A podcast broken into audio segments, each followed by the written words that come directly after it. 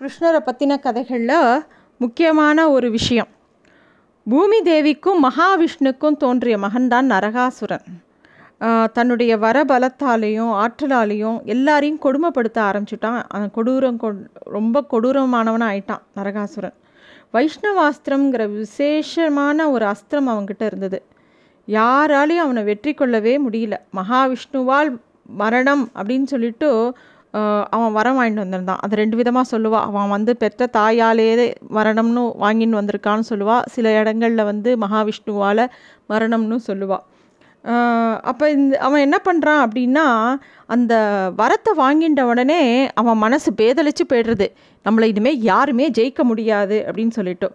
அதாவது வரம் சாபம் ரெண்டையும் நம்ம சரியாக கவனிக்க தவறிட்டோன்னா அது ரொம்ப துன்பமாயிடும். வரம் சாபமாக மாறுறதுக்கு நிறைய வாய்ப்பு இருக்குது ஏன்னா நம்ம நமக்கு ஒரு ஆசீர்வாதமோ நமக்கு ஒரு நல்ல ஒரு விஷயமோ பெருமாள் நம்ம தலையில் எழுதியிருந்தாருன்னா அதை நல்ல விதமாக உபயோகப்படுத்தினா தான் அது வரம்.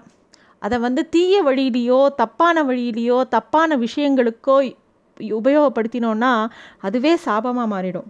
இந்த நரகாசுரன் வந்து தனக்கு ஆசீர்வாதமாக கிடைச்ச வரத்தை வந்து தப்பாக பிரயோகம் பண்ணான். எல்லாமே சரி யாருமே நம்மளை ஜெயிக்க முடியாது அப்படின்ன உடனே எங்கெல்லாம் தன்னை விட பல பலம் கம்மியாக இருக்காளோ அவாக்கிட்டெல்லாம் ரொம்ப அதிகாரம் பண்ணினான். எல்லாரையும் ரொம்ப துன்புறுத்தினான்.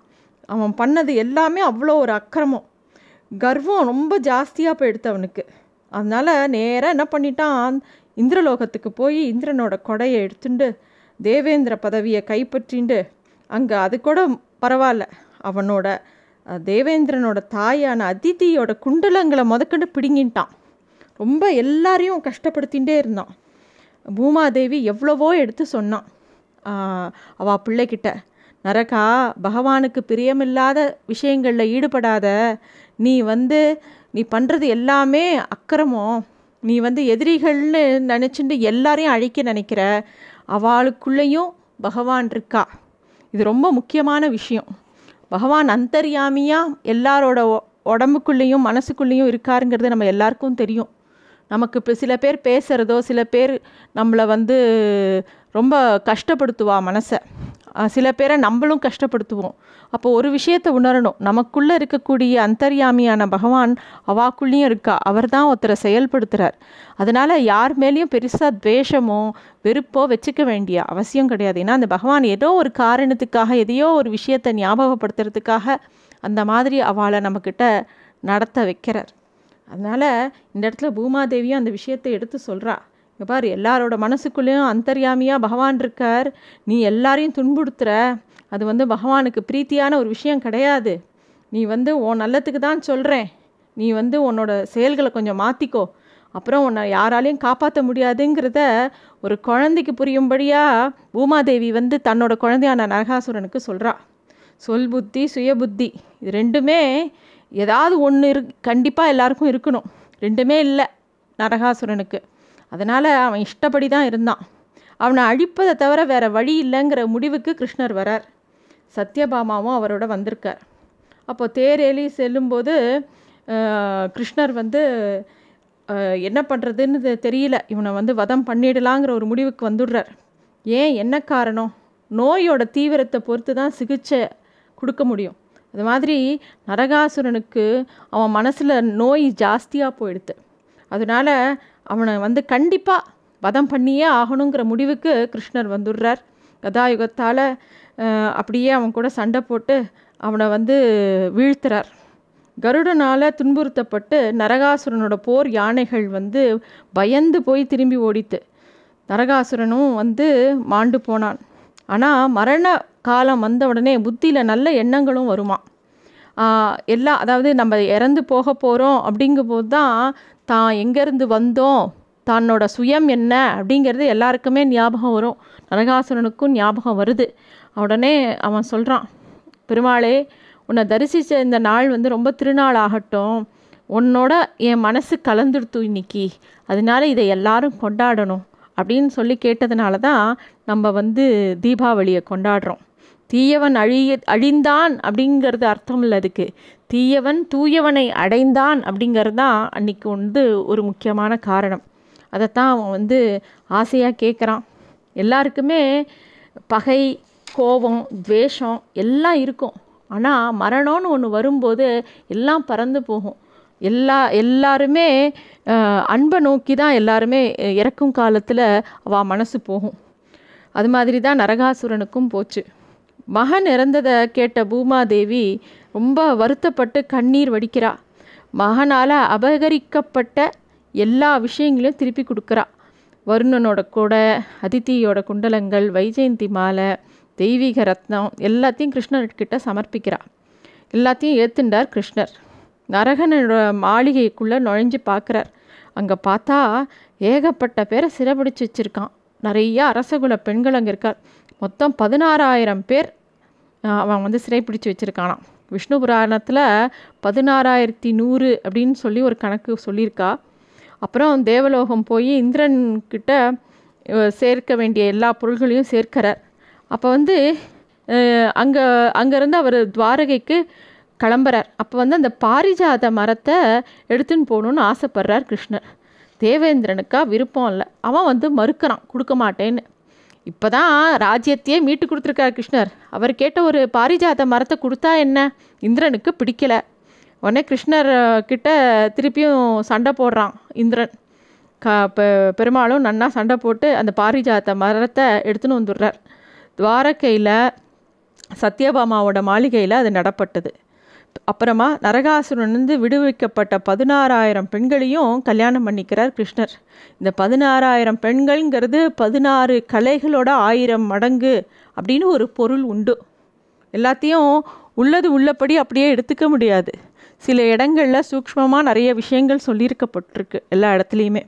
கிருஷ்ண துவாரகையில் தன் மனைவிகளோட ரொம்ப சௌக்கியமாக இருந்தார். அப்போ தான் வந்து ரா தர்மர்கிட்ட இருந்து ஒரு அழைப்பு வருது.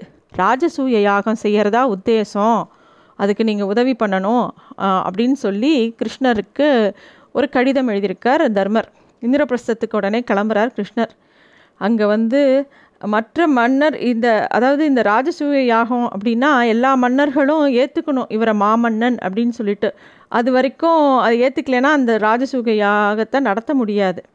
எல்லாரையும் ஆலோசிக்கிறார். எல்லாரும் ஒத்துப்பா. ஆனால் ஒத்த மட்டும் ஒத்துக்க மாட்டான். யார்? ஜராசந்தன். அவனை என்ன பண்ணுறது அப்படின்னோடனே சரி நாங்கள் மூணு பேர் கிளம்பி போய் அவங்ககிட்ட பேச்சுவார்த்தை நடத்துகிறோம் அப்படிங்கிறார் கிருஷ்ணர். யார் மூணு பேர்? பீமன் அர்ஜுனன் கிருஷ்ணர். மூணு பேரும் கிளம்பி ஜராசந்தனை பார்க்க போகிறா ஒரு அந்தணர்கள் மாதிரி வேஷம் போட்டுண்டு ஜராசந்தனை போய் பார்க்க போகிறா ஜராசந்தன் விருந்தோம்பலில் ரொம்ப சிறந்தவன். அவன் வந்து இவாளை பார்த்த உடனே நன்னா வரவேற்று நன்னா விருந்தெல்லாம் அழிக்கிறான் அதித்தி தேவோ பவ அப்படிங்கிறதுக்கு ஏற்ற மாதிரி இவாளை ரொம்ப பூஜிக்கிறான். ஆனால் இவா கை காலில் இருக்கிற வடுக்கள் இருக்கியா? ஒரு சத்திரியனுக்கு உடம்பு பூரா வடுக்கள் இருக்கும். வடுக்கள்னா காயங்கள். அவர் அவ உடம்புல எல்லாம் இருக்கிறத பார்த்த உடனே ஜராசந்தனுக்கு தெரிஞ்சு போயிடுத்து இவா ஒன்றும் அந்தணர்கள் இல்லை. ஏதோ வேஷம் போட்டுன்னு வந்திருக்கா? யார் இவா? அப்படின்னு தெரிய கேட்குறார் அவனுக்கு நேரடியாக கேட்டுறார். நீங்களாம் யார்? உங்களுக்கு நான் என்ன பண்ணணும் அப்படின்னு கேட்குறார் உடனே கிருஷ்ணரே பேச ஆரம்பிக்கிறார். உனக்கு நீ உண்மையை தான் கேட்கணும்னு நினச்சேன்னா நாங்கள் வந்து நான் தான் கிருஷ்ணன் இவா ரெண்டு பேரும் என்னோடய அத்தை பிள்ளைகள் பீமன் அர்ஜுனன் எங்கள் கூட நீ துவந்த யுத்தத்துக்கு வரணும் அப்படின்னு கிருஷ்ணர் சொல்கிறார் அதை கேட்டவுடனே ஜராசந்தன் வாய் விட்டு கடகடன் சிரிக்கிறான்.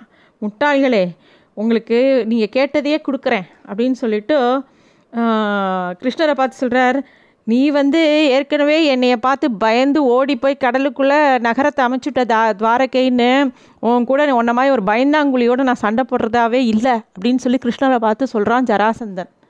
அப்புறம் அர்ஜுனனை பார்த்தா உன்னை பார்த்தா சின்ன பையமாக இருக்க ஒதுங்கி நில்லு. நீ வந்து என் கூட சண்டை போடுறதுக்கு உனக்கு லாய்க்கே கிடையாது நீ. தள்ளிப்போ அப்படின்னு சொல்லிடுறான். ஆனால் பீமனை பார்த்துட்டு நீ தான் என் கூட சண்டை போடுற அளவுக்கு பலமாக இருக்க. வா நீயும் நானும் சண்டை போடலான்னு சொல்லிட்டு கதை எடுத்துன்னு சண்டை போட வரான். பீமனும் ஜராசந்தனும் பயங்கரமாக சண்டை போடுறான். அப்போ கிருஷ்ணர் வந்து ஒரு கோர புல்லை எடுத்து அப்படியே பிரித்து ரெண்டு பக்கமும் மாற்றி போடுறார். அதை கவனிக்கிறா பீமன். அதே மாதிரி ஜராசந்தனை கீழே போட்டு கையால் ஒரு கையை பிடிச்சி நீ காலால் இன்னொன்று கையை இதை பிடிச்சி அப்படியே ரெண்டாக பிக்கிறார் அவனை. பிச்சு ரெண்டு பக்கமும் மாற்றி போடுறார். மாற்றி போனவுடனே ஜராசந்தன் மாண்டு போகிறான் எல்லாருக்கும் பீமனோட வீரத்தை பார்த்து ரொம்ப ஆச்சரியம். ஜராசந்தனால் சிறைபிடிக்கப்பட்ட பல மன்னர்களை விடுவிக்கிறார் கிருஷ்ணர். அவர்கள் எல்லாருக்கும் அவ அவா நாட்டை கொடுத்து திருப்பி அனுப்புகிறார் சரி இது யார் இந்த ஜராசந்தன்? ஏன் அவனோட உடலை தலை மாற்றி போட சொன்னார் கிருஷ்ணர்? அப்படின்னா அதுக்கு ஒரு காரணம் இருக்குது மகத மன்னனான மிருகத்காரனுக்கு ரெண்டு மனைவிகள் இருந்தாலாம் அவளுக்கு ரொம்ப நாளாக குழந்தைகளே இல்லை. ரொம்ப வருத்தம். அந்த சமயத்தில் சண்ட கௌசிக ரிஷி அப்படிங்கிறவரை சந்தித்து அவளை சந்தித்து ஒரு பழத்தை கொடுக்குறார். அந்த மனைவியர் இருவருக்கும் பா பாதி பாதியாக நறுக்கி கொடுக்குறான் பிருகத்ரதன். அதை வந்து அதனால் அவள் ரெண்டு பேரும் கருத்தரிக்கிறா. ஒரு குழந்த பிறக்கணும் இல்லையா ரெண்டு பேருக்கும். ஆனால் ரெண்டு பேருக்கும் அரைவாசி பாதி குழந்த தான் பிறக்கிறது. ஒரே பிண்டம் மாதிரி பிறக்கிறது. அதை என்ன பண்ணுறது அதில் உயிரும் இல்லை. அப்படியே தூக்கி வெளியில் எரியறா அந்த உயிரற்ற அந்த பிண்டங்களை சாப்பிடலான்னு சொல்லிட்டு தன்னோட கையில் எடுக்கிறா ஜரை அப்படிங்கிற ஒரு அரக்கி. அந்த ரெண்டுத்தையும் ரெண்டு பிண்டத்தையும் சேர்த்து வாயில் போட்டுக்கலான்னு போகும்போது ரெண்டும் ஒன்று சேர்ந்த உடனே உயிர் வந்துடுறது அந்த பிண்டத்துக்கு. உயிருள்ள குழந்தையா அந்த பிண்டம் இருக்குது அந்த குழந்தை தான் ஜராசந்தன். ஜரைங்கிறவனால் உருவாக்கப்பட்டதுனால அவளுக்கு ஜராசந்தன் அப்படின்னு பேர். அவனோட வந்து திருப்பியும் பிச்சு மாற்றி போட்டாதான் அவனுக்கு வந்து உயிர் போகும் அப்படிங்கிறது தான் அவனோட மரணத்தோட சூட்சமம். அதை தெரிஞ்சுட்டு தான் கிருஷ்ணர் அப்படி இப்போ எடுத்து காமிக்கிறார். அப்புறம் எல்லா மூணு பேரும் சந்தோஷமாக இந்திரபிரஸ்துக்கு போகிறா ராஜசூய யாகம் விமர்சையாக நடக்கிறது. யாகத்தில் ஒரு கேள்வி வருது. முதல் மரியாதையை யாருக்கு செய்யறது? அப்படின்னு தர்மபுத்திரன் ஒரு கேள்வியை எழுப்புறார். யாருமே பதில் சொல்லலை. அப்போ தான் சகாதேவன் பேச ஆரம்பிக்கிறான். அவள் என்ன சொல்ல வராங்கிறத அடுத்த இதில் பார்க்கலாம்.